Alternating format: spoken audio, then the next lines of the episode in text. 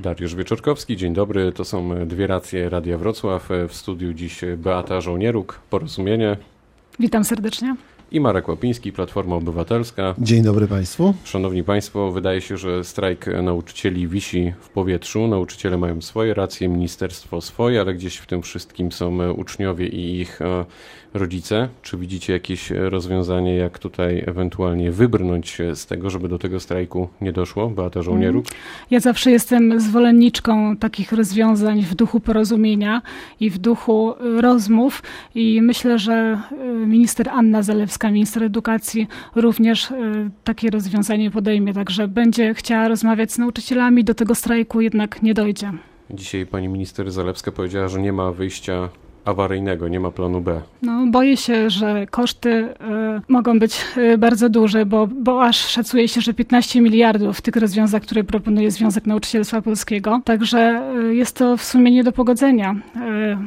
Myślę, że zwłaszcza te egzaminy, które y, nadchodzą, 10, 11, 12, to Czyli mówimy gimnazjalne. o ósmoklasistów i gimnazjalnych. Tak, oraz tak, a później matury y, powodują to, że jednak tego strajku nie powinno być. Zawód nauczyciela jest takim zaufaniem, zawodem zaufania publicznego y, i my powierzamy tym ludziom swoje dzieci, wnuki i oni nie powinni tego robić w tym momencie. Marek Łapiński. Sytuacja w oświacie jest dramatyczna. Reforma, właściwie deforma, którą wprowadził PiS i Anna Zaleska niszczy polską edukację, nie tylko jeżeli chodzi o podstawy programowe, o organizację roku szkolnego, o e, status nauczyciela, o pozycję nauczycieli w społeczeństwie. No a dzisiaj jeszcze na dodatek pani minister w apogeum całego e, konfliktu, ale także reformy edukacji, deformy edukacji, bo to wrzesień i e, kumulacja dwóch roczników ósmych klas i trzecich klas gimnazjalnych ucieka do Brukseli, chce kandydować w wyborach do Parlamentu Europejskiego właśnie z Dolnego Śląska. To akcja ewakuacja, ale nie możemy na to pozwolić. Ani nie mogą Dolnoślązacy pozwolić, żeby pani minister została europosłem, czyli nie mogą na nią głosować, ani Dolnoślązacy w październiku nie mogą pozwolić, by ta deforma była kontynuowana, czyli po prostu nie głosujemy na PiS i wtedy pani Anna Zaleska będzie rozliczona. A czy pana, do pana trafia to tłumaczenie, wezwanie do nauczycieli odwołujące się do odpowiedzialności? Nauczyciele y, to osoby, które własnym doświadczeniem, własną, własnym wykształceniem, własną postawą, E, mają powierzone przez nas rodziców najważniejszą, najważniejsze zadanie, oprócz chyba lekarzy i policjantów, żołnierzy, które w sferze publicznej jest powierzane. E, Choć to nie osobom. służba, ale często tak to wygląda. Oczywiście, to jest y, wielka misja, to jest poświęcenie także właściwie 24-godzinne, bo nauczyciel, który kończy lekcję w szkole, to nie jest osoba, która e, kończy swoją pracę. To są zajęcia pozalekcyjne, to są, to są sprawdziany, to jest przygotowywanie się do kolejnych wyzwań edukacyjnych, to jest praca wychowawcza szkoły.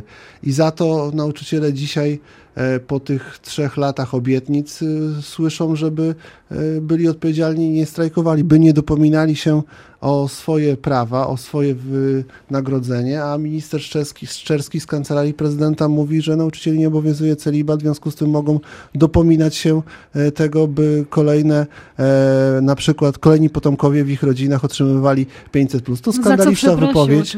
To skandaliczna wypowiedź, która tylko pokazuje, jaki lekceważący stosunek obecna władza, tak zwana dobra zmiana ma do środowiska nauczycielskiego. Jak rząd w takim razie widzi? Jakie widzi rozwiązanie? Ja tego? tylko przypomnę, że w 2017 roku rząd zapowiedział y, tak zwane trzy kroki, trzy razy pięć E, i te podwyżki e, były w 2018 roku, to już w kwietniu. E, teraz w styczniu były następne, 5% i na wrzesień już zapowiedziane są następne. Z tego co wiem, to przyspieszone, bo planowane były na grudzień. Także te podwyżki są i, i, i widzę, że rząd współdziała, współpracuje z nauczycielami. Premier Mateusz Morawiecki powiedział też o dodatkowym miliardzie e, złotych. No ale to jest tak, że nawet jeśli nauczyciele wywalczą e, te dodatkowe podwyżki, to za chwilę wyjdą kolejne mm, grupy zawodowe. Ja się tak zastanawiam, czy rząd nie wpadł we własną pułapkę, we własne sidła, nie jest ofiarą trochę sukcesu, jakkolwiek byśmy tego nie nazwali.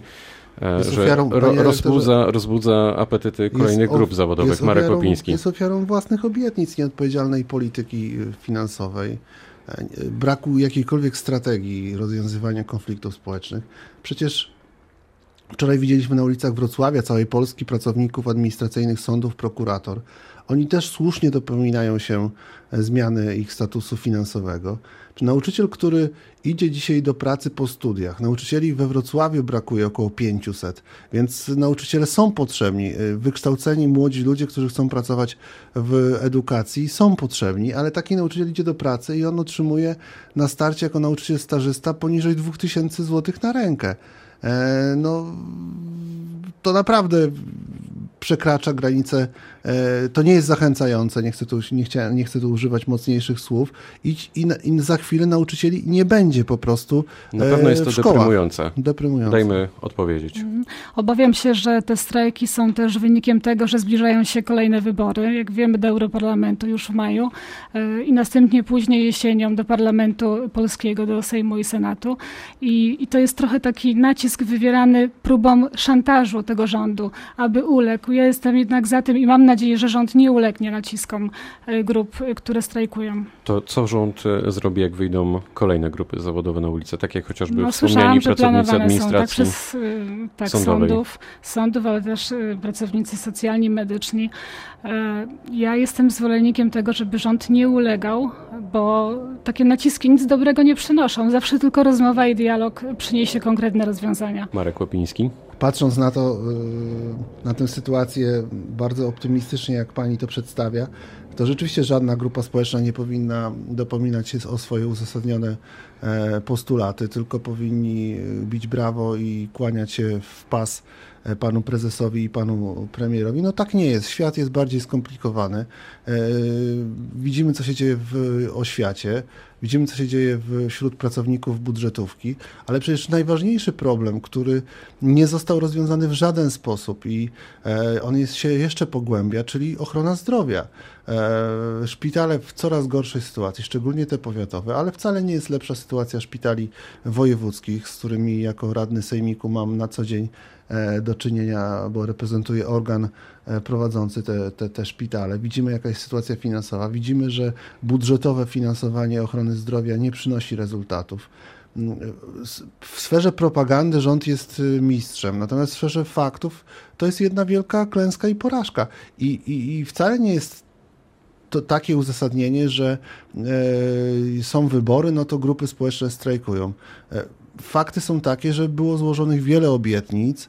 Te grupy społeczne 3,5 roku czekały na ich realizację i się nie doczekały. I stąd jest to zniecierpliwienie. Beata Żołnieruk? Mm, nie sądzę, ponieważ za czasów państwa rządów również były strajki i również państwo nie podejmowali takich działań, jakie były żądane przez odpowiednie grupy. Oczywiście może pani powtarzać propagandowe zaklęcia, natomiast fakty są inne, bo chociażby e, sfera ochrony e, zdrowia, czy, czy, czy sfera e, znaczne, znaczne podwyżki, jeżeli chodzi o uposażenie lekarzy czy pielęgniarek. Oczywiście niewystarczające, nieadekwatne do potrzeb, do potrzeb ale jednak były. Czy tylko przypomnę podwyżki w oświacie do 2012 roku ponad 50%. Później rzeczywiście tych podwyżek nie było, ale byliśmy w stanie e, trudnej sytuacji budżetowej, kryzys światowy. Prawo i Sprawiedliwość przyszło do władzy w momencie, e, kiedy kryzys minął, kiedy wzrost gospodarczy w całej Europie, a polska gospodarka żyje z kooperacji z, z Europą, znacznie wzrósł i były środki finansowe, by nie rozdawać prosto E, pieniędzy po to, żeby wygrywać wybory, tylko należało rozwiązywać systemowo problemy w ochronie zdrowia, w oświacie. Prawo i Sprawiedliwość zajęło się tym, by zmieniać programy e, i chociażby e, lekcje historii zmieniać w propagandowe na rzecz swojego propagandowego pomysłu. To jednym zdaniem odpowiedź A nie na poprawę sytuacji nauczycieli. Beata Żołnieruk. Państwo rządzili więcej kadencji. To jest pierwsza kadencja rządów Prawa i Sprawiedliwości, rządów Zjednoczonej Prawicy. Mam nadzieję, że nie ostatnia i że będą mogli kontynuować, będziemy mogli kontynuować nasz program rozwoju wzrostu gospodarczego Polski. Prawo i Sprawiedliwość e, sporo obiecało kilka e, tygodni temu. To jest tak zwana nowa piątka. Ona przewiduje m.in. 500 plus na e, pierwsze dziecko i emeryturę plus. Budżet to wytrzyma? Myślę, że wytrzyma. Mnie w ogóle bardzo cieszy to, że 23 e, lutego ogłoszona została ta piątka, a już wczoraj ten jakby nazwana przez naszego premiera Morawieckiego plan rozwoju został już w pełni Opracowany? Opracowany, tak jest. I, i, I pokazane konkretne rozwiązania i wdrożenia. I wiemy już, że e, w pierwszej kolejności do Sejmu mają trafić projekty dotyczące rozwoju komunikacji oraz 13 e, emerytury. E, tutaj premier zapowiedział termin konkretnych działań na przełomie już kwietnia i maja. Natomiast zapowiedziane już są też na początku lipca kolejne etapy, czyli 500 plus na pierwsze dziecko i druga połowa roku to obniżenie stawki podatku dochodowego z 18 18 na 17% i później likwidacja PIT-u dla e, młodzieży do 26 roku życia.